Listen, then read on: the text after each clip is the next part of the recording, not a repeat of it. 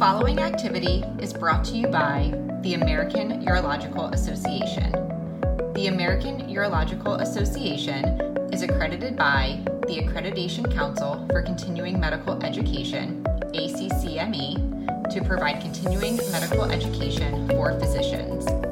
To learn how to claim C M E credit for participation in this activity, or to view faculty disclosures, please visit the A U A University at a u a u dot a u a net dot org.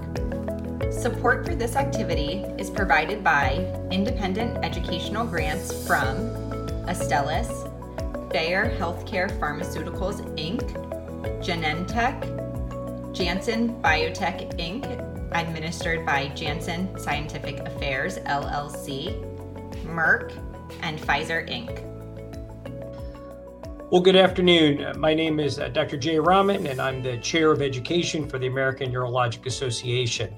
I'd like to welcome our audience to another one of our sessions in the A U A University Educational Podcast Series. And the show title for today's program is Insight into Race, Shared Decision Making, and the Impact on Access to Quality Care. It's really my pleasure to have two esteemed colleagues and guests today, Doctor Randy Vince Junior and Doctor Willie Underwood.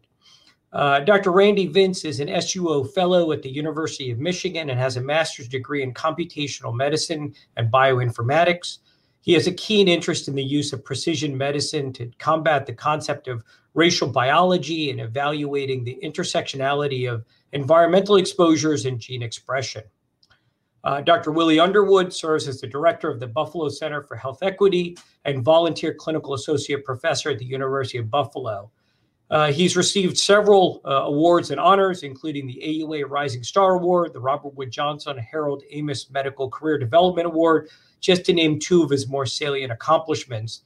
His research interests include, but are not limited to, racial disparities in diagnosis, treatment, and survival of urologic cancers.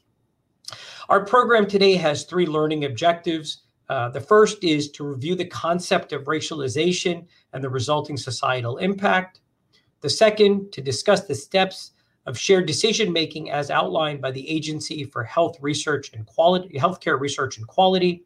And the third learning objective, examine the impact of preconceived notions around race on treatment and recommendations. Uh, gentlemen, thank you very much again for your time, and it's really my pleasure to have you uh, both here with me this afternoon.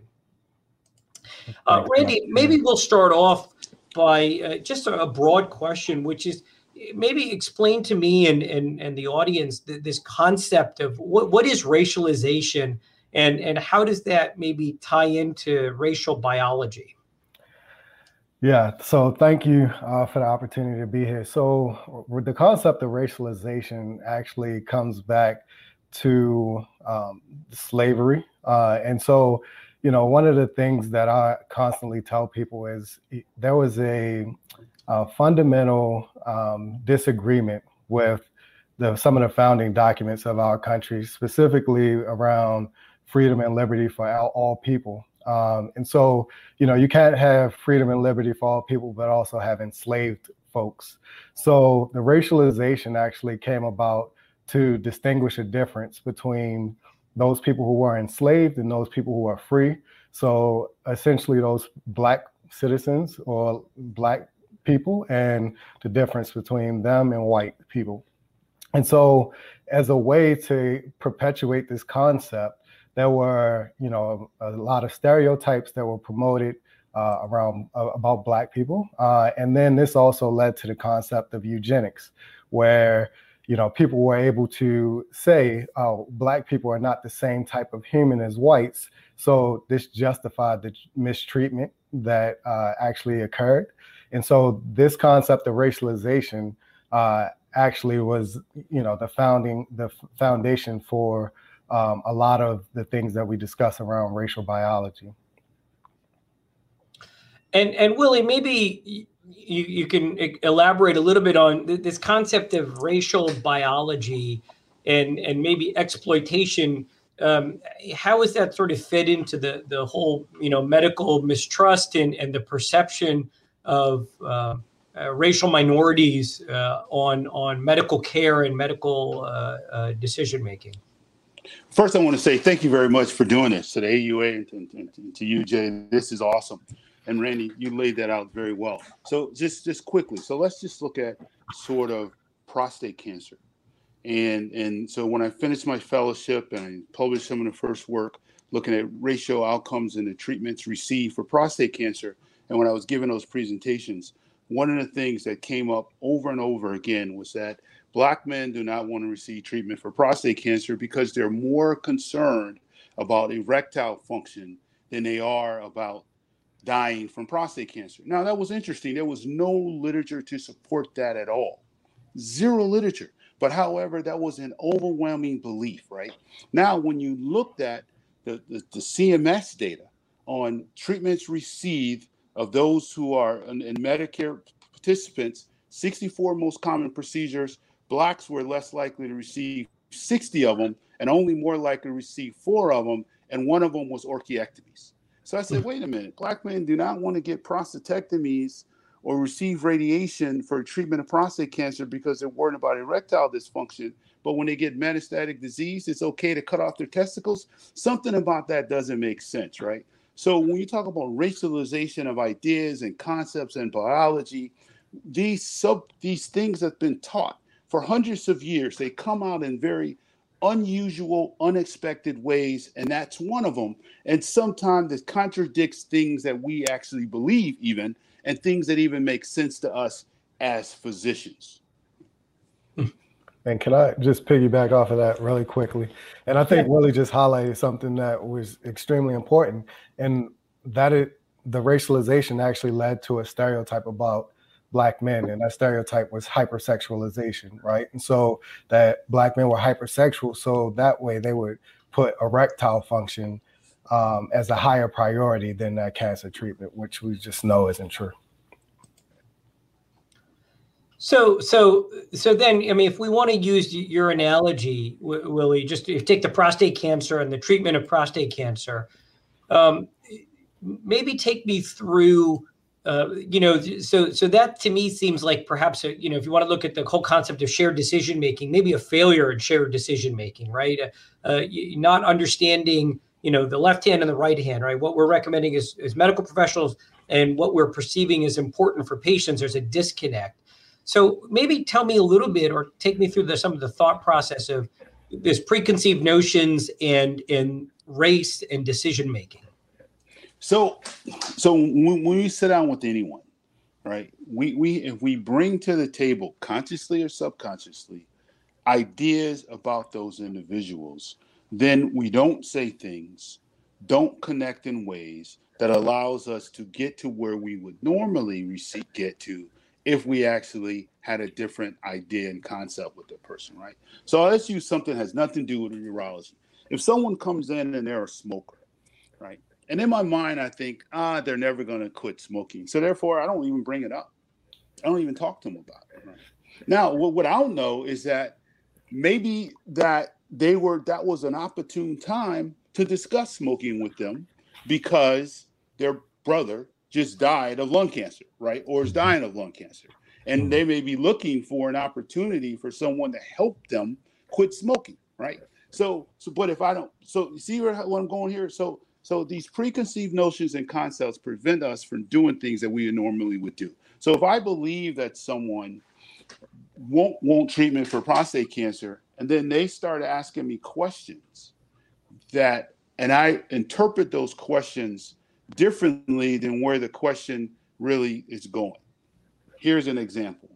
Doc, when you operate on me and the cancer is everywhere, um, what are you going to do then? It's like, oh, they believe air spreads cancer, so therefore they're not going to want surgery, compared to saying, well, what are you asking me? I'm not really sure what you're asking here. Are you asking that that you have metastatic cancer already, and when I operate on you and I find it, what am I going to do? Or do you, or are you asking me that once I open you up and the air hits the cancer, it's going to spread, right? Now, now we're connecting, right? And the patient answers that question for me. Now we're having a dialogue and a discussion, and we're moving toward a direction. Now, I'm not trying to convince them to have surgery or not have surgery, but what I am doing is making sure that they have the information necessary to make a decision that fits into their values, right? But if preconceived notion blocks me from having that dialogue with them, then I've failed as a physician. And to do what we have all written on our on our personal statements when we applied to medical school, and that was, I want to be a doctor to help people. So then I failed to help them. So, so Randy, tell what what are your thoughts? Okay, if we have this failure to implement shared decision making, uh, predicated in part on on on race, um, what are the implications for the patients with regards to their health literacy? Uh, maybe expand on that concept a little bit of, of you know the shared decision making, as Willie sort of alluded to, and and how we translate that to uh, patients, their education, their ability to make uh, an informed decision. Um, I'd like your thoughts. Yeah.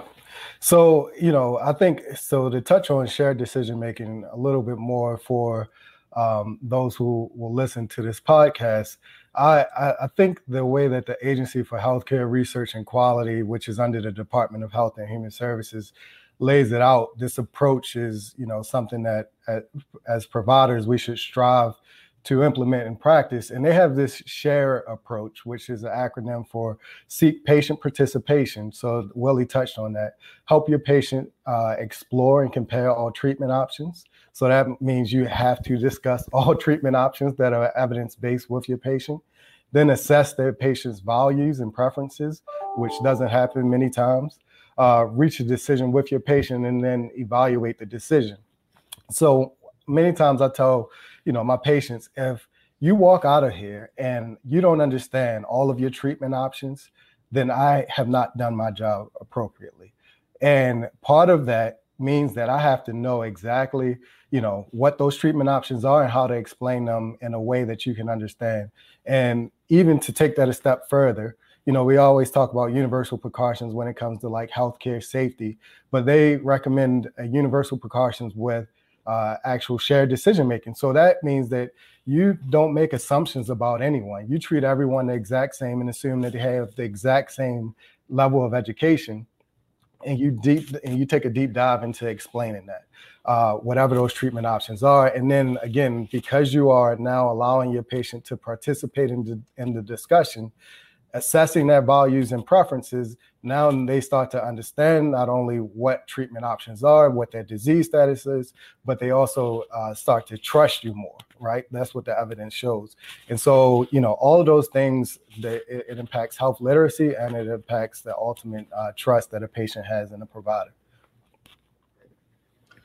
So, you know, one of the challenges, and, and you know, I'd ask you both this question, I, and I don't know what the answer is, but I'm sure you both in clinical practice uh, are well aware, and you notice that there is uh, increasingly a premium on on uh, efficiency, productivity, right? Uh, the, the office visits are X number of minutes long. The clinics are a certain number of patients a day. And so, Randy, you, you know, your, your point, which is a really excellent one, is you can go through a fifteen-minute office visit, and it's fifteen minutes, but whether or not that patient has grasped what you're describing, whether they understand the concept. So how do you to incorporate this really important concept of making sure you have a, a patient who is, you know, literate of their options and is part of the decision-making process with the constraints of what we face in, in our day-to-day practices, which are hustling and bustling? How do you implement that? And to both of you for your thoughts.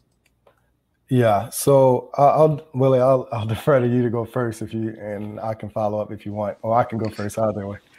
No, no. So, so it's, it's interesting from, you know, my experiences over the last twenty years have been, you can connect with people a lot faster than you think. Okay. And once you sort of get to the goal, ex- learn how to explain things and make the connections. Yes, you will have a a certain subset of your patients, regardless of race, that will still leave your office. They won't understand, but they won't be able to make a decision. That's a different set of people.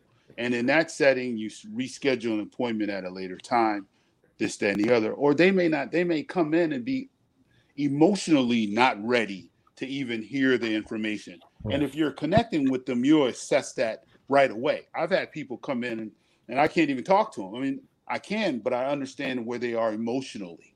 So I'll give them a little information, give them a booklet or something and say, let's reschedule this. And by the way, bring someone else with you, right? Because they just got hit with prostate cancer over the head and now they're they're freaking out, right? And I recognize that. That's a part of my job, right? So now, having said that, so what about the ones, I know I got cancer, I'm coming to see you, doctor, and they're ready, okay, right? You don't have to spend hours with them, okay?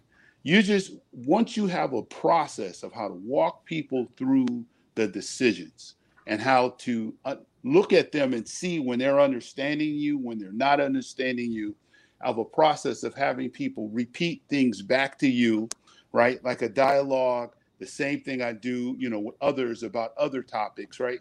And then you say, oh, okay, great. And what you'll see, yes, you got fifteen minutes, you got twenty minutes, you got a half an hour. But that fifteen, twenty, half an hour would be more meaningful for you and more meaningful for them and their families. Yeah, I completely agree with what Willie just said. It doesn't take a long time to connect with someone. And then, you know, what he was sitting on, that teach back, right? Like having a patient walk you through everything you just told them to make sure that they grasp and understand, you know, all of the treatment options, as well as their disease status. Um, you know, that's essential for these patients. Um, and, you know, again, that process in itself actually helps improve health literacy and it improves trust in the provider. So, so I think you both highlighted some really good methods, you know, just in this whole concept of health literacy. And I think uh, both really uh, highlighted that, you know, one could argue it's the quality of the time spent, not necessarily the quantity mm-hmm. of the, the time spent. So, so maybe take me a step further, which is how, how does this health literacy itself sort of better impact our healthcare utilization, uh, just across, you know, uh, not just our organization, but but across, you know, societal uh, considerations.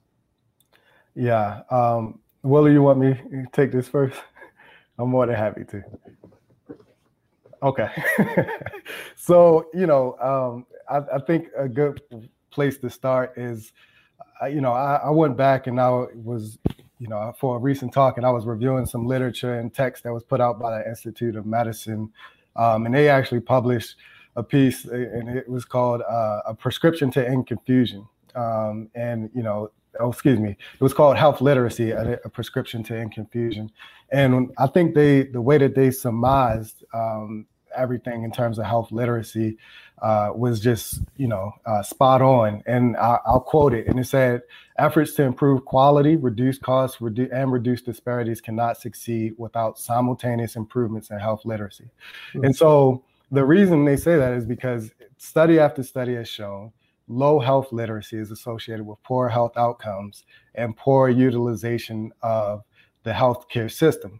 So, you know, that includes fewer visits to your primary care physician, higher rates of going to the emergency department, um, even if you have surgery, higher thirty-day readmission. So all of these things, you know, can be combated by improving health literacy, which again shows that the the interconnection of so many of the topics that we're discussing today, um, whether it's, you know, kind of eliminating those um, biases that we may have internally about people based off of their, you know, um, that the way they uh, socially classify themselves um, when it comes to the process of shared decision making and making sure that we explain things properly uh, and explain how to use the healthcare system, actually um, the treatment recommendations, all of these things are interconnected and they all play a role in health literacy, which ultimately impacts a patient's access to healthcare um, and how they use the healthcare system.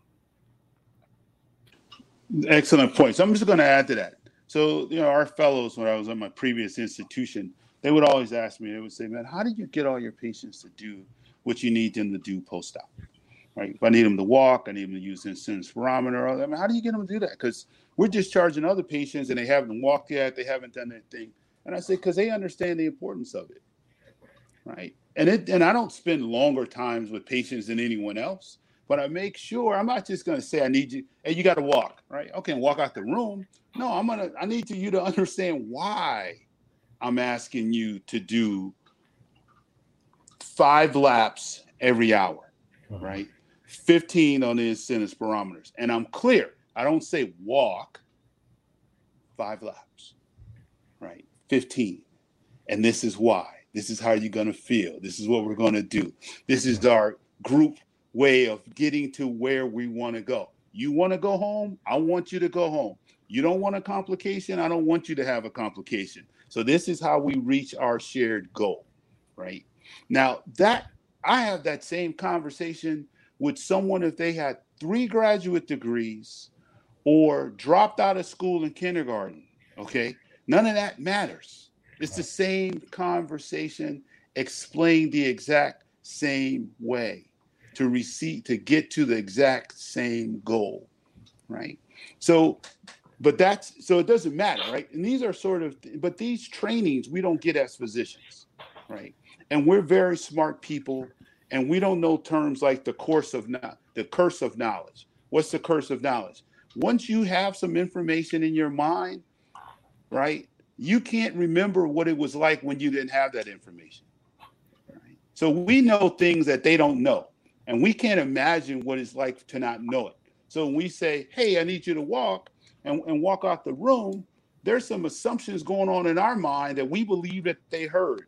And that was, I need you to walk five laps an hour. This is why the nurses may not want to get you up, but I need you to get up. That, I mean, all these things that we believe that they heard, but they didn't, because all they really heard was what we said, and that was, I need you to walk. Yeah. So you, you, I think you, you hit on a really key point, which is this, this relationship between health literacy and, and trust, right? I mean, essentially, you know, trust in what you are, not assumptions, but trust in what, or the or lack of trust, distrust. If you if you if you look at the converse. So, Randy, just sort of tie in for me. You know, the sort of building off of Willie's point was this concept of health literacy and and the, and the trust relationship with the patient. I think his analogy of of the same discussion with somebody with college degrees and, mm-hmm. and somebody who has, you know, just a high school education. Um, It seems like it's using a common thread in vocabulary to bridge this this knowledge base for the patients. But maybe talk to me a little bit about that. Yeah, absolutely. So, you know, I, again, I, Willie said it, he put it, you know, very eloquently. It, it's, and that's one, one of the things I touched on earlier about the universal precautions when it comes down to um, shared decision-making, because one of the things that we had in that process was actually having patient participation.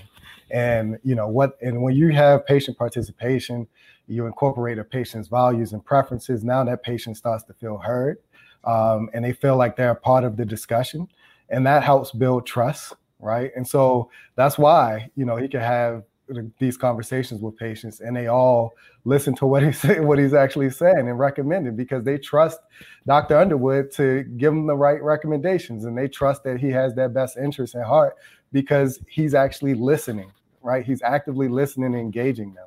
Um, and so, you know, again, all of that helps improve health literacy, it impacts trust. And to take that another step further, I think majority of the time within our health systems, Uh, you know, I, and I, I know this might be a little provocative for some people, the system is broken because we don't really do a lot of community outreach or community engagement.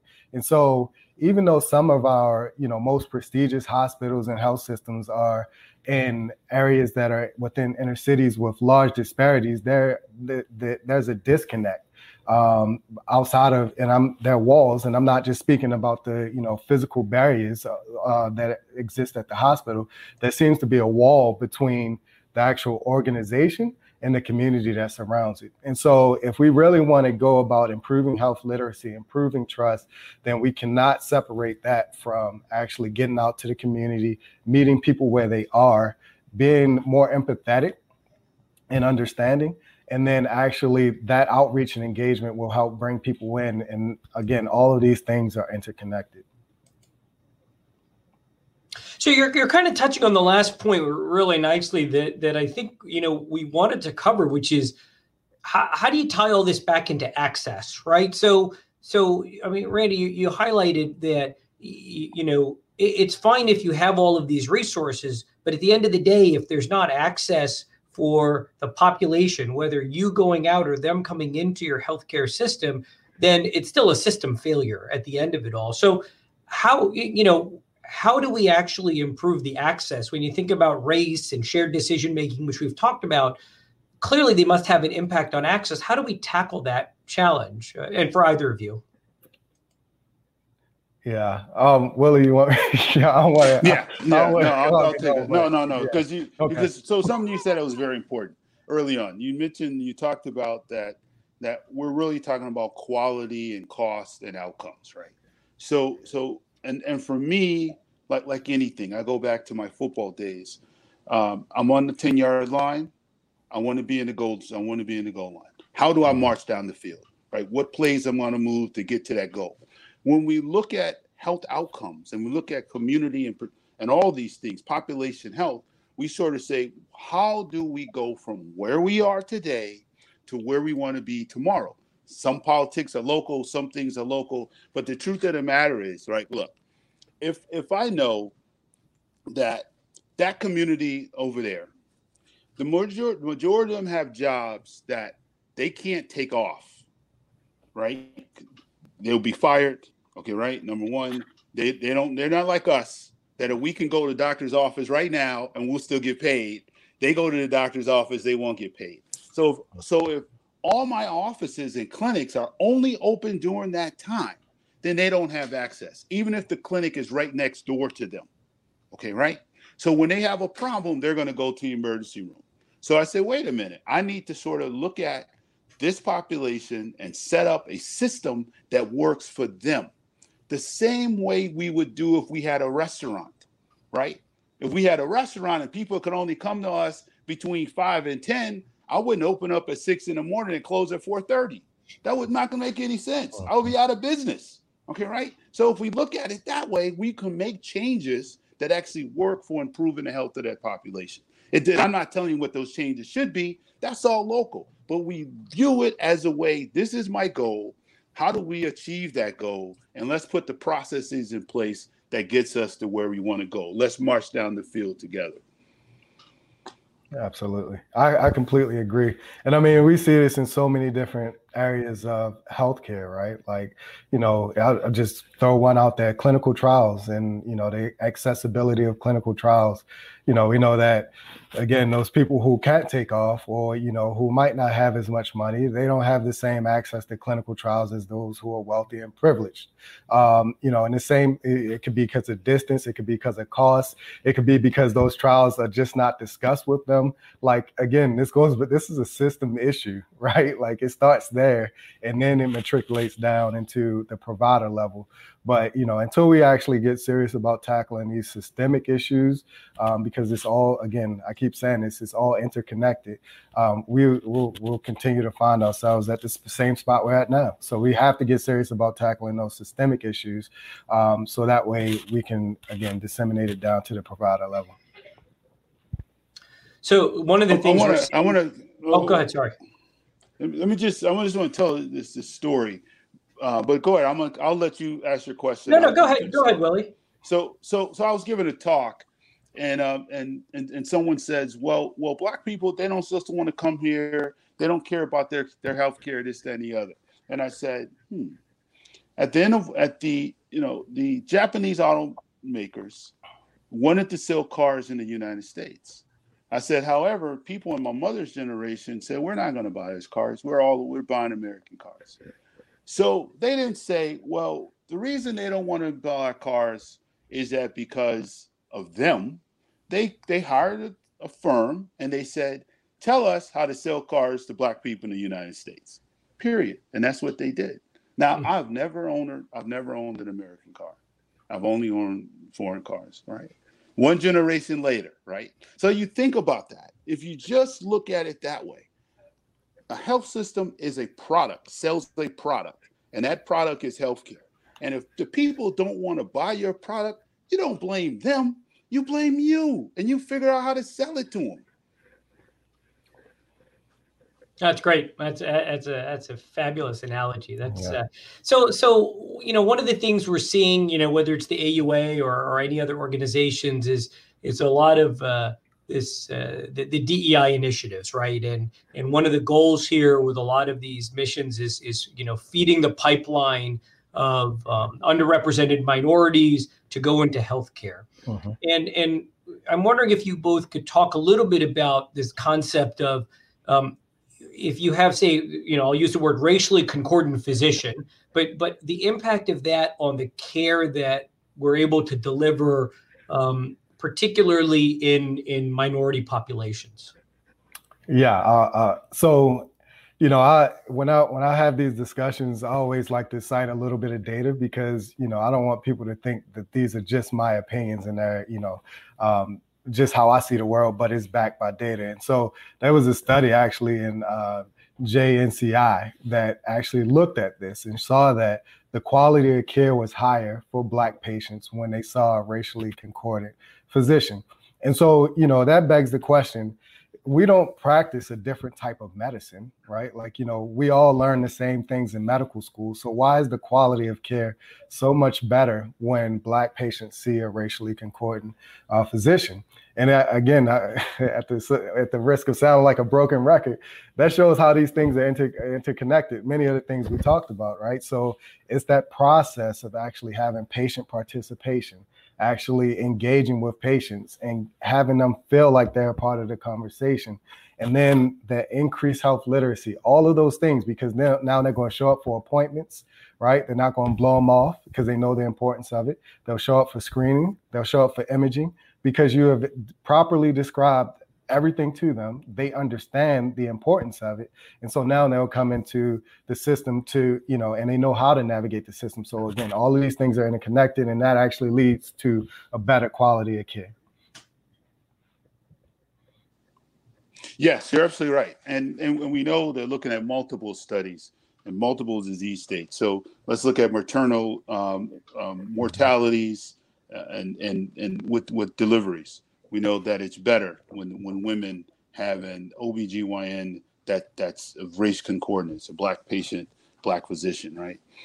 And and some of that is something as simple as this. So when I was a, a resident, um, we had people come in who had uh, prostatitis and uh, epididymitis. And and they, they would come back six weeks later, follow-up visit, and they hadn't taken their medication. And a lot of residents got frustrated, and this is oh, first I'm a you know, first year resident, and they're getting frustrated and stuff. I don't understand why they didn't take their medication and da da da da da. So you know, I, I go in there and talk to the guy, and I just asked him. I said, "Hey, um, you know, you you I'm confused." I said, "Look, you you you came in, you got diagnosed, you got a prescription, you came back for your follow-up visit, but you didn't take your medication in the interim." And he said, yeah, because it was one hundred fifty dollars and I didn't have it. Right. So I came here today hoping you can prescribe something else. And I was like, wow, okay, here's a simple fix. Tell you what we're going to do. We're going to give each patient two prescriptions because one medication will work a third of the time, but it's fourteen dollars. The other one will work most of the time, and it's one hundred fifty dollars. So what I want you to do is take this first script, and I wrote one on one, two on the other. Take the first script, get it, try it. If you're not better in a week, I need you to figure out how to get this second one filled. Okay, right? Now, what that did, that eliminated that one hundred percent. And I'm not making that up. one hundred percent. Now, I was no different than the other residents, but except for this case, I knew how it felt to be broke, in pain, suffering, needy, needing something that you cannot afford. So when they said that, I said, oh, I got it. That makes sense to me. Let's come up with another plan that actually works for them. Yep. That's what happens when you have a share. It's called a shared experience. And those shared experience allows you to see the world through their eyes because of the shared experience. That doesn't make me smarter, but it did have an impact on the outcomes that, that those men had. No, it's great. So, so I guess, you know, we've got about uh, one or two minutes left. What, what have I not asked you to? I mean, this is really, uh, uh, I'm delighted that, that we've embarked on, on such an important podcast like this, but Is there something that I feel like, or you feel like, more importantly, that the audience should take away from this that we haven't covered yet in, in this podcast? Yeah, I, so I, I can, I'll, I'll give a personal story. Um, I was talking to um, someone who I considered a friend from medical school, um, who was, he's a white man from, you know, small town in Louisiana. And, you know, we were exchanging words about, you know, different things that were going on within the country. And he told me that, you know, Black people and white people culturally are just different. And, you know, this was, again, someone who I thought was a friend. And, you know, I wouldn't call him a friend now after this conversation, obviously. But I think everyone just needs to take away that, you know, there, there's no one group that has cultural superiority superiority over the other. We all want to live long, healthy lives. We all want our loved ones to live long, healthy lives. We want to be happy. We want to have the freedoms to move around and do the things that we enjoy. So, you know, if you have a preconceived notion about someone based off of their culture, please let that go.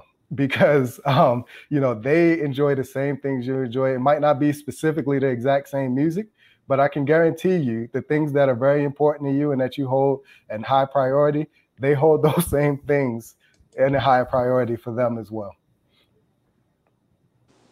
Yeah, I want to second that, because that's that's the basis of, of everything we're talking about. And that is that just understand that we all want the same things. Uh-huh. You know, and, and how we process those in our minds may be different based upon our experiences. But in the, in, in the end, we all want to live. We all want to live long. We want our relatives to live long, as Randy said. We all want an education. We all want wealth and prosperity, right? right? Uh-huh. So, so, and, and our goal as as physicians, you know, again, we said, the majority of us said when we applied to medical school, the same thing. I want to be a doctor because I want to help people. So what we have to ask ourselves every time the patient leaves the room, did I help them? Yeah. Are they better off because I'm their doctor? And if the answer is no, then I got two choices to make. One, make some changes that make that true. They are better off because I'm their doctor, or help them get another doctor. Right? That's all I ask. Yes. Right? Because we all said, I want to be a doctor to help people. So let's help people. That's great. Well, I, I really want to, you know, first of all, you know, thank our audience for their time. Uh, very grateful to both uh, Doctor Randy Vince and Doctor Willie Underwood for their thoughtfulness uh, and uh, insight. Um, and I would encourage all of you uh, for more information to please visit uh, A U A net dot org slash university. And, and to both of you, thank you uh, very much. And I'm looking forward to hopefully seeing more that we can offer on the A U A front uh, in these important topic areas. Absolutely. Thank you. Absolutely. And thank you for the opportunity.